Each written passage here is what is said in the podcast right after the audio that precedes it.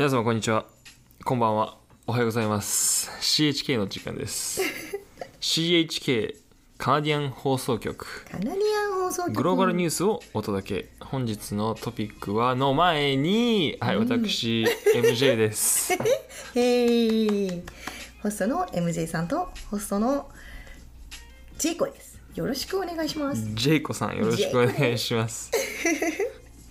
さて、本日のトピックですが、仮想通貨、現在は暗号資産と呼ばれていますけれども、暗号資産についてというトピックを選んでみました。クリプトカレンシーですかね。いや、クリプトっていうのが、そのクリプトグラフィーって、なんか暗号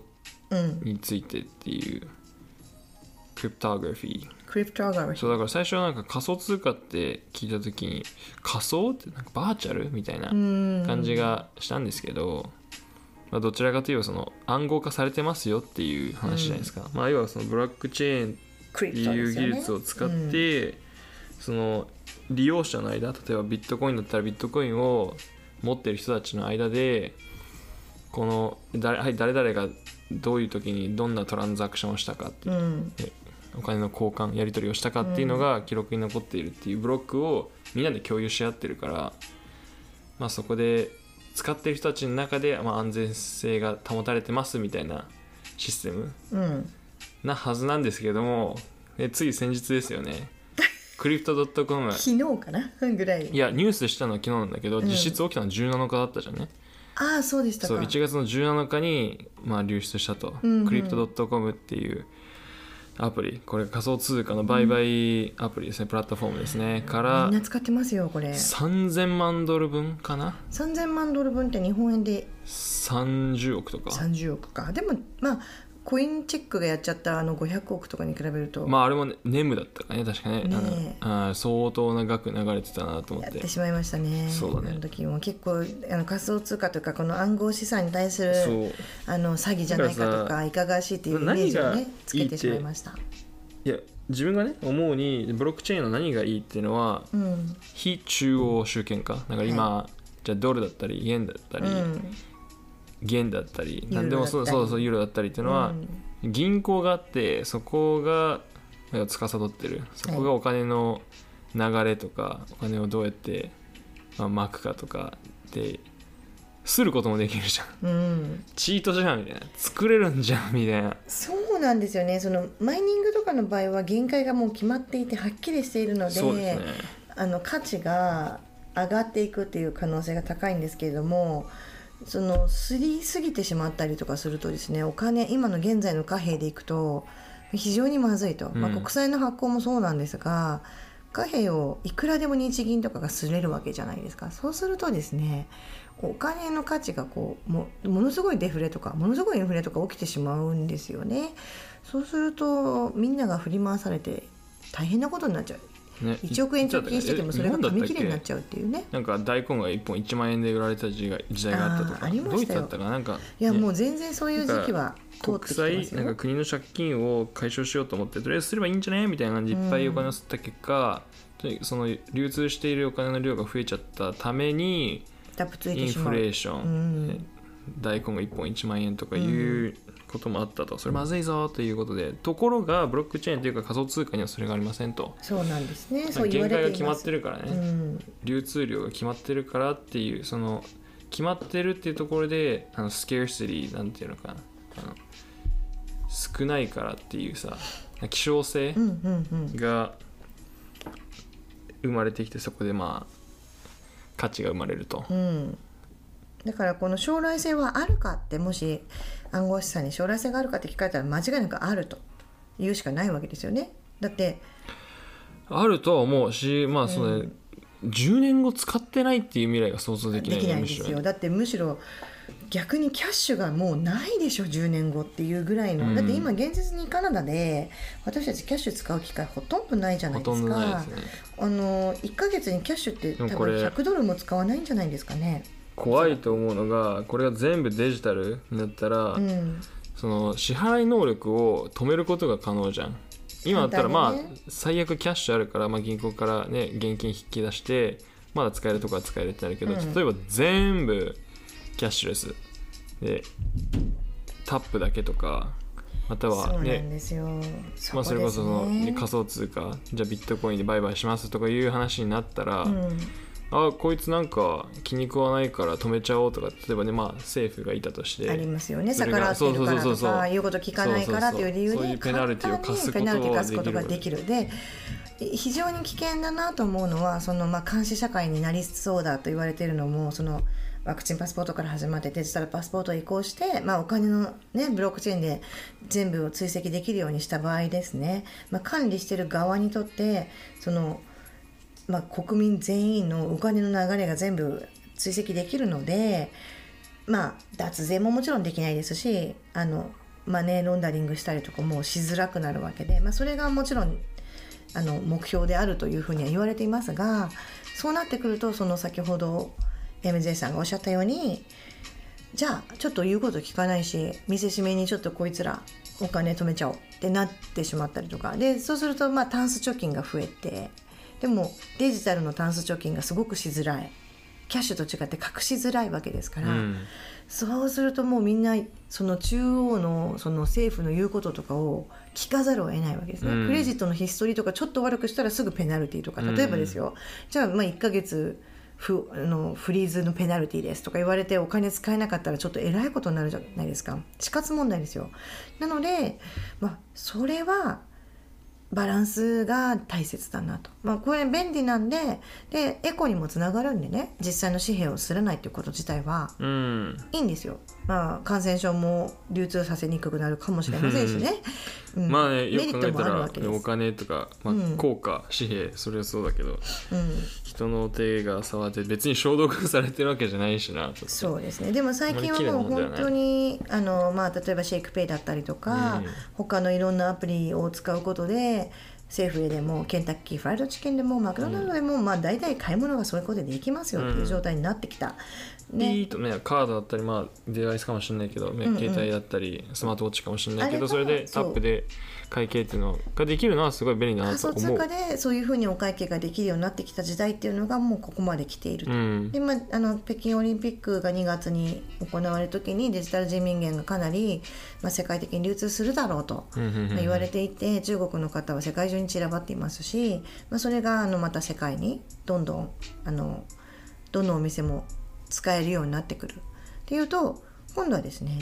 じゃあドルが基軸通貨じゃなくなってくるんじゃないかっていうね。で、慌てて、まあ、デジタルドルも作るでしょうし、デジタルユーロやデジタル円ができてくると思いますけども、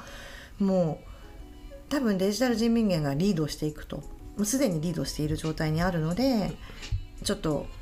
他の国は様子を見てるけれども、ちょっと遅れとってるところはまあ、特に日本とかですね、まだデジタルってそもそもキャッシュでお支払いってお店がすごく多いので、ちょっとやっぱり追いついてないんじゃないかなっていうのはなんとなく感じているところですよね、うん、さてMJ さんは今後具体的に、例えば3年後とかでもいいんですけど、5年後でもいいんですけど、仮想通貨っていうかこの暗号資産はどうなってると思いますか？いや、まあ3年後とか5年後だったら何とも言えないですね、まあ、どんなテクノロジーとかどんな政策が来て覆るか分かんないですからね、うんうんうんうん、っていうのを踏まえた上で、まあ、こうなったらいいなっていうのを話すと、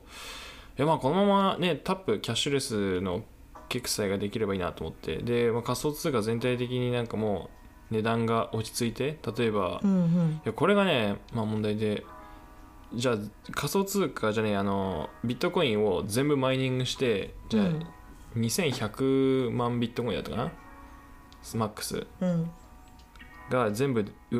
見つかったとしましょう、なんかマイニングできたとしましょう、はい、はい、じゃあ今この世の中に2100万ビットコインしかありませんと、うんうん、でその値段がですよ、これが、まあ、今だったら、まあ、結構暴落して、ドルで言ったらまあ400万切って4万ドル切ってるんじゃないかな、ビットコインですか、うん、ちょうどね今下がってますね、バーゲンセール期ですね、これどうですかっていう感じで、値段の変動がもう激しいそうです ね、ついじゃあ半年前までいくらだったかって800とか言ってました、そうそうそうそうっていう感じじゃん。だからまあ変動が激しいから、だからこの通貨、今でいうなんかドルとか円とか元とかユーロとかっていうのをと仮想通貨っていうのでなんか価値がなんかくっついてるじゃん、うん、ドルの方の価値とビットコインの価値みたいなのが紐づいちゃってる、うんうんうん、じゃなくてなんかビットコイン1ビットコインは1ビットコインだみたいな、はいはいはい、もうでも安定的に、ね、そうそうそうそう、じゃあ例えば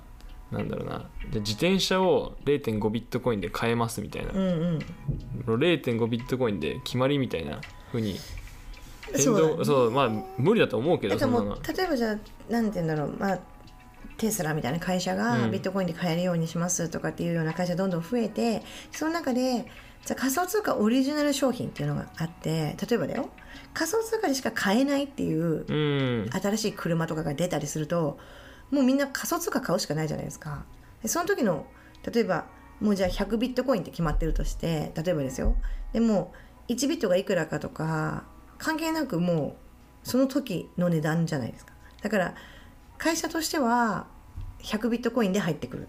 っていう状態だったら、うん、まあ安定して会社の経営は回っていくので、それがいくらの資産価値かとかドル建てでいくらかとかっていうのはあんまり関係ないっていう時代ももしかしたら来るかな、もうじきっていう、うん、そうね、ただそうするとなんか経営が安定しそうだな。8万ドルだった時はいいよビットコインがね、うん、けどじゃあ今こうやって4万ドルになっちゃったら、じゃあそのグッズを作った人たちにどうやって支払うのってさ、給料払えるのとかね、うん、その材料費はちゃんと払えるのかっていうところ、うん、こんだけ価値が変動しちゃうと、まあ、それに合わせてじゃあテスラなんかどうしてるんでしょうね、ビットコインの金額を変えてるんですかね。例えば100ビットで買えるところが800で計算してた時に100ビットで売り出しってなって、じゃあ今400とかなったら、じゃあ200ビットとかにするんですかね。ああ、数を調整してるとか、ね、うん、どうしてるのかね、ちょっと気になるところですけど。いやそうだね、だから調整せざるを得ないですもんね。その時その時によって変えてんじゃないかなと思って、だからそれだからまずいんじゃないみたいな。なんかちょっとね、いやだってつい先月だったら自分、ね、テスラ買うほどビットコイン持ってたのに、今これ値段変動しちゃって買えなくなっちゃったみたいなことがある、まあ、でもそれって今に始まったことじゃないなと思ってさ、なんか株も一緒じゃない、ね、なんか あるじゃあ A 社の株がなんか100ドルで売られてた時に、うん、なんかまあ業績良くなって、じゃあ150とか上がったら、うわ俺100ドルで買っとけばよかったとかさっていうことはあったわけだし。そうですね、まあ、でもビットコインとかも、まあ、だけじゃないですけど、その暗号資産に関して言うとインフレのヘッジが効きやすいというか、まあ、不動産とか金とかと同じように暗号資産っていうのがインフレの時にあんまり変動しにくいとは言われていて、今金の値段逆に下がってしまって結構仮想通貨に資産がみんな流れてると、うんうん、今はそうでしょうね、まあ、NFT をはじめ、そうですね、ゲームもね熱いので、ね、デジタルの方にアートやゲームが熱いですし、そうですね、なんかそっちがこれ伸びるんじゃないと思っていろんな人が参入してるなっていうような気がする。そうだね、ディセントラランド、サンドボックスとかでなんか大手企業が土地を買っている、バーチャル上の土地を買っているっていう、大使館がね、ある国の大使館が買ったっていう話なんですよ、3億円、あ、結構な金額で土地を買ってるっていうことで、ね、まあ、カナダの企業も4億とか出して買ったっていうところ。デジタルといえどそのシステムとかプラットフォーム内では数が限りがあるから、土地の量が限りあるから、ディセントランドにはディセントランドの限定の土地があって、うん、それに限りがあって、うんうん、でサンドボックスにはサンドボックスの限定なんです。そうだから、でもさ、それってバーチャル上にいくらでもそう世界を作っちゃえば、その自分たちの世界があるで、利用者がたくさんいればいるほど価値が上がってくる、うんうんうん、で、まあ、その、まあ、利用者の中でこれは価値があるって認められてるから価値があるっていうもの、はいはい、っていうのでさ、まあ根本で言ったらあんまり、じゃあ今のね、なんだろう、紙幣硬貨っていう通貨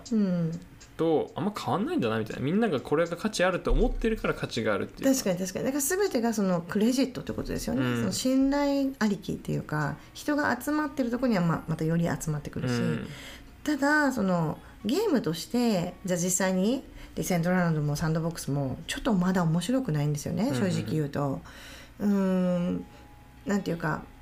場所取り陣地取り合戦みたいな状態で、今はとりあえず場所取ったみたいな、取っとくよみたいな、スペースが限られてるから一応枠取っとくわみたいな、うん、で中のソフトとかはなんか全然充実していなくて、箱物だけがとりあえず抑えられている、うん、で大手資本がこぞって抑えているっていう状態なんですよね。でそこじゃまだ全然面白くなくて、ゲーマーとしてはちょっとまだあのゲーム2つともちょっとまだだなっていう感じ。ゲームっていうか俺あれ仮想空間だと思ってるから、うん、例えば何だったかな、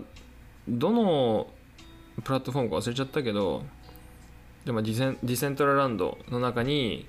なんか実際にあるモールを仮想空間で作りますと、例えばじゃあそのモールの中にはナイキショップがあって、アディダスショップがあってとか、ラルフローレンがあってとかあって、でその店に遊びに行きます。そこでまあ仮想イベントがあって、で自分のアバターの試着とかがあって、でそのアバターを着せ替えることができて、そのじゃあ服じゃあナイキのアバターの服を例えばじゃあ1ディセントラランドってあるよね、うん、なんか仮想通貨がね、でもそれで買えることができてって言ったら、まあディセントラランドの仮想通貨に価値があるというふうにみんな買ってくれると、なんだけど実際ね、別に買ったところで自分のところにナイキの服が来るわけでもないし、そういうふうに作ることはできると思って、うん、でも NFT 後で買っといて、うん、でそれをなんていうか版権みたいなのを持ってるってことだから、要は著作権みたいなものを持ってるってことじゃん、うん、そのナイキが出してるそのなんか高い靴あるじゃん、例えばなんか NFT で作ってる靴とか10万円だとか、イーロンマスクが履いてどうのって言ってたあれね、あの靴とかを作ってる人とちょっとお話ししたことがあるんですよね、クラブハウスの中でだけど、でなんか、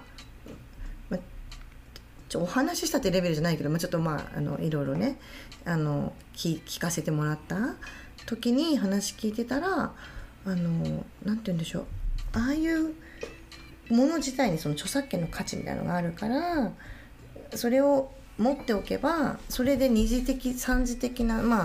なんて言うんでしょう、グッズが作れたりとか、例えばそういうビジネスのチャンスがあったりとかするのかなって、未来的には、で例えばですけど、そういうナイキのアバターを靴着せてて、で、そのレアなアイテムをもしじゃあ履いた状態で歩いていたら、もうそれ自体がその人の PR になるっていうか、うわこれレア物のアバターじゃんみたいな、例えばね、オークションで買ったんですねみたいな、話題になるとか、そういうのが楽しいのかもしれないよね、そうね、その空間にいて知ってる人だったらいいなと思うけど、なんかあったじゃん、アディダスのイージーっていう靴があってさ、カニーウェストだったかなんかデザインしたイージーがなんか10万円だったかで限定製造だったからさ、なんか900セットしかないみたいな、はいはいはい、とかね、そんなんで、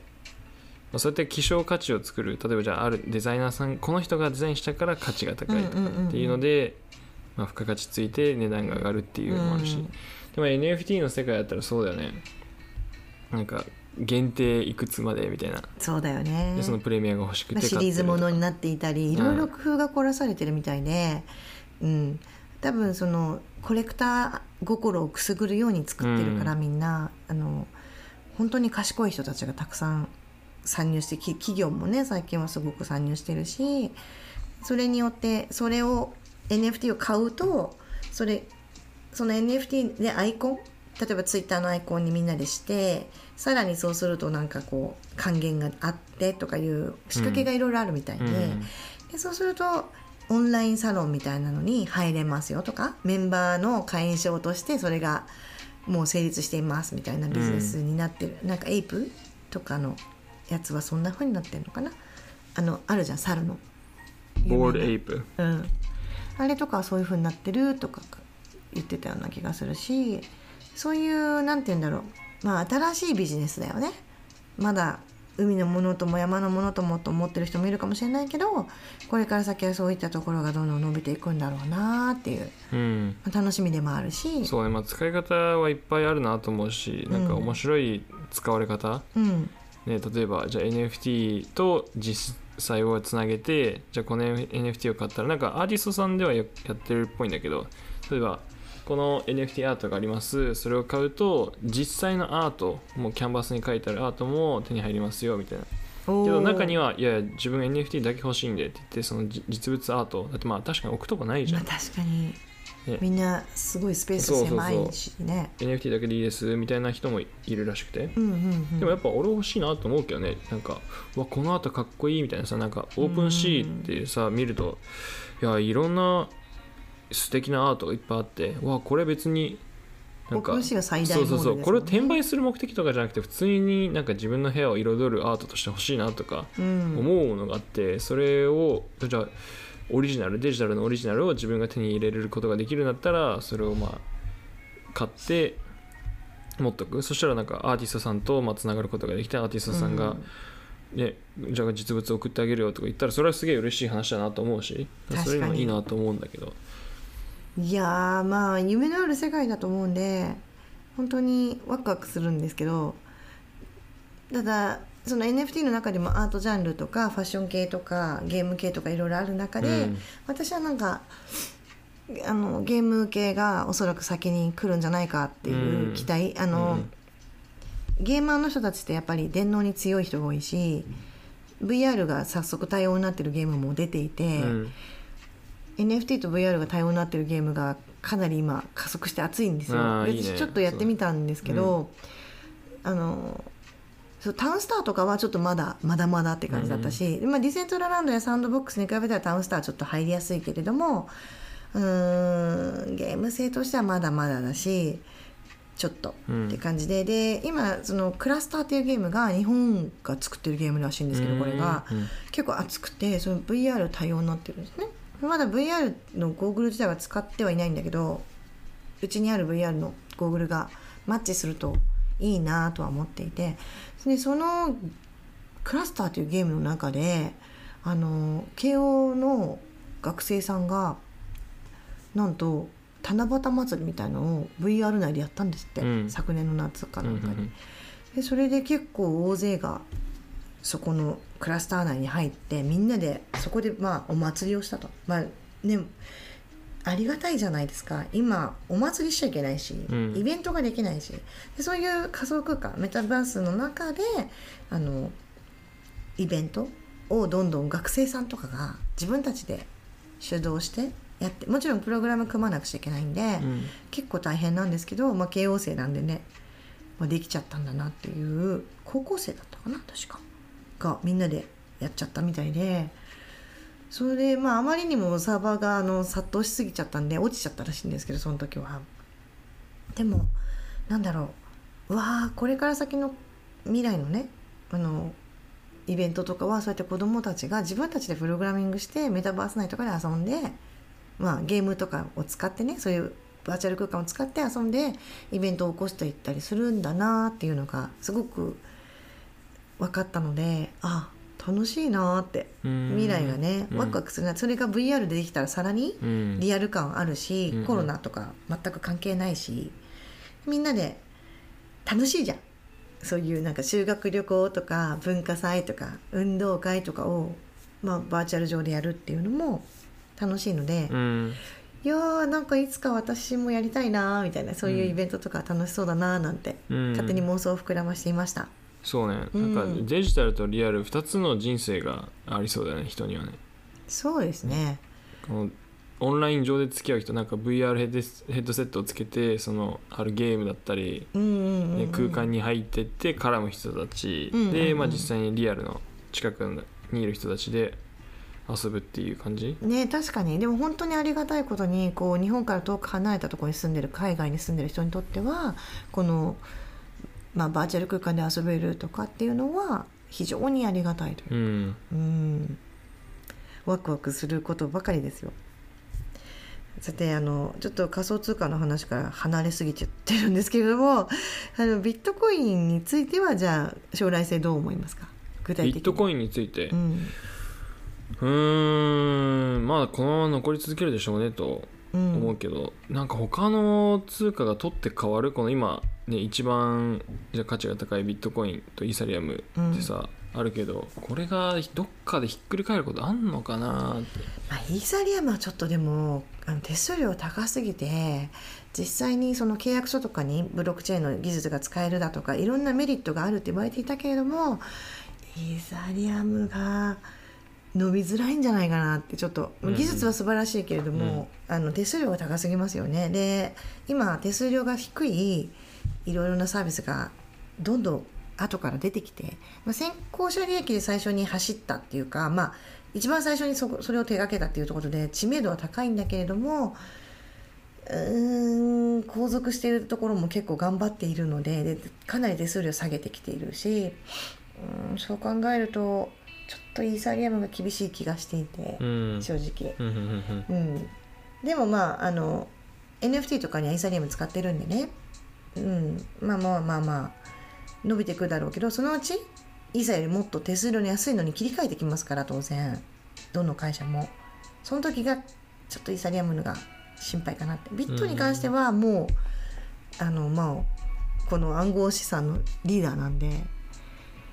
ビットコインが下がってしまうってそれにそう確かにそれを変わる何か別のコインが出てくるっていうのはちょっと考えにくいかなって私も思いますね、うん、もうそういうなんていうかリーダーシップを取るというか連動するじゃないですか。ビットコインに全てが連動しているというかコイン全体の代表銘柄なんでだからビットコインはもう下支えするファンもいるし下がらないかなと、うん、今すごいバーゲンしてますからまあ買い時っちゃ買い時かもしれないですけどね。まあ分かんないですよ、うん、この様子見ようただまあウォーレン・バフェットさん言うように、うん、落ちたナイフをねさ落ちてくるナイフを触るなと、うん、もうとにかくそこまで落ちきってから上がってくるナイフを拾えばいいんだと、うんうん、サトシアイランドっていうのがねあるらしくてどこだったらなんかフィジーの方ですね。そうですねオーストラリアフィジーらへんである小さな島なんですけどトンガ の, 噴火の危ないエリアですねだったかね、うん、あの辺であれ確かね仮想空間とつながってるはずなんか仮想空間にサトシアイランドってのがあって、うんうん、そこで例えばモジュールホームみたいなのを買うと、うんうん、実際に存在するサトシアイランドっていうのが、まあ、ある企業が買ったんだけどそれになんかリアルにモジュールフォームを立ててくれるとかっていう話らしくて、でまあその島の中では基本的には仮想通貨のみでなんかトランザクション金銭のやり取りが行われてるっていういいですね。なんかだって実際に島とかでねリアルに生活すること考えてもらったら分かるけど財布とか持ってられないじゃんぶっちゃけ、うん、ワイルドなんだしね、野生動物とか出てくるかもしれないのに手荷物とか多いのも邪魔じゃん、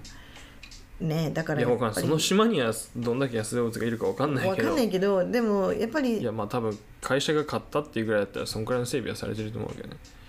どうだろうこれからなんじゃないまだまだ買っただけで未開拓なんじゃない。いやまあちょっと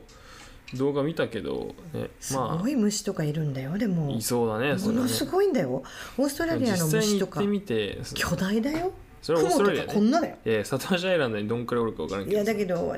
あっちの近くにもしあったかいしそうだからこういうことじゃん行ってもないから何があるか分かんないっていうのが怖いとこじゃん。確かにでバーチャル空間ではですね虫いない綺麗なところも毎日晴れててみたいな感じだけど例えば実際はもう、ね、もう雨バーバーもうスコールですやばいです虫巨大ですとかさ、うん、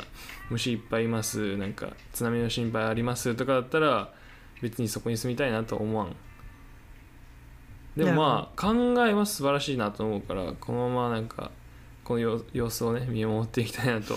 思っておりますね。なるほどね。いやまあ本当に目が離せないこの仮想通貨といやもう調べたらキリがないというかもう無限に出てくるし、ただ進歩が何しろ早いですからねデジタル上のことはね。コインが多すぎてもう覚えきれないんですよ、うん、そうねそれが今問題じゃんね。今ただでさえ、ね、世の中の通貨も多いのに、うん、さらにこれで仮想通貨も増えちゃってそうなんですよ。どうやって、まあ、お金を管理使っていったらいいのか分かんない。いやもう全然追いつけない、うん、だからもう自分の中でなんていうかこれもこれもってどんどん欲しいコインが増えちゃって、いやこれもいいよこれもいいよって言うと良さそうって全部良さそうって思っちゃうから、確かに10年後は上がってますよ、今買っとけばどれでも上がってますよ。でも淘汰されるコインもあるじゃないですか絶対にね。それこそその会社が飛んじゃうとかも全然あるんで、よく調べた方がいいですよね。だから調べ方は本当にみんな本当に多分皆さん言ってることですけど、 どのコインが上がるかとかに関しては情報収集が命なんで、まずはそのディスコードで活発かどうかとかの SNS 活動が活発かとかを見るっていうのもいいですけど、実際にそのじゃあ会社が何年契約でゴーダディ契約してるかとかサーバーの契約してるかとか、そういうのもチェックした方がいいでしょうね。そういう調べ方もあってね、いろんなことが調べられる可能性あるので、やっぱり1年契約してるような会社は1年で飛ぶかもしれないからね。本当に確かに怖い、そういうところは、ね、実際本当に何が起きて会社が倒れるかとか、だって仮想通貨はそれでセキュリティ面では安全性高いですよとか言いつつも、その仲介会社が潰れちゃうこともあるわけじゃない。全然ある。もうだってで、今回のクリプト .com みたいに流出とか、ハッキングされるとか、それ1個だけでも会社の評判とかがひっくり返っちゃう。ありえるもんね。もうじゃあみんなユーザーが離れちゃったって言ったら、もう例えばクリプトはそれだけで終わってしまう可能性もあるし、ライバル社がねそういう風にメディアを煽ったりする場合もあるんで、何とも言えないですよ、だからやっぱり、分散投資しておくことと、どうですかね。投資と思うか投機と思うかは本当にもう自分たち次第かなと。そう、でもほら指揮法もなければ何もないよ。上場してるかどうかも分かんないで、結局そういう感じなんで、ましてやなんかほとんど海外の会社でしょうから、日本の方にとってはね結構調べるのが非常に大変なことになってる。で日本語でしか情報を取らない人が多いから、これまた情弱になってしまうというか出遅れしてしまう可能性が高いじゃないですか。やっぱりますます言語の壁は越えていくしかないっていうところに到達してきますね。こういうのに勝ちたい人はやはり言語を頑張ると、という感じで今回のですね仮想通貨についての話を終わります。ありがとうございました。ありがとうございました、あくまで僕らがこう考えるっていうだけなんで、そうですね、こうした方がいいっておすすめしているわけではないので、こう考えるきっかけになればね、いいなと思ってお話ししてます、では最後まで聞いてくれた皆様どうもありがとうございます。ありがとうございました。ではまた次回お会いしましょう。 Thanks for tuning in guys. See you next time. Bye.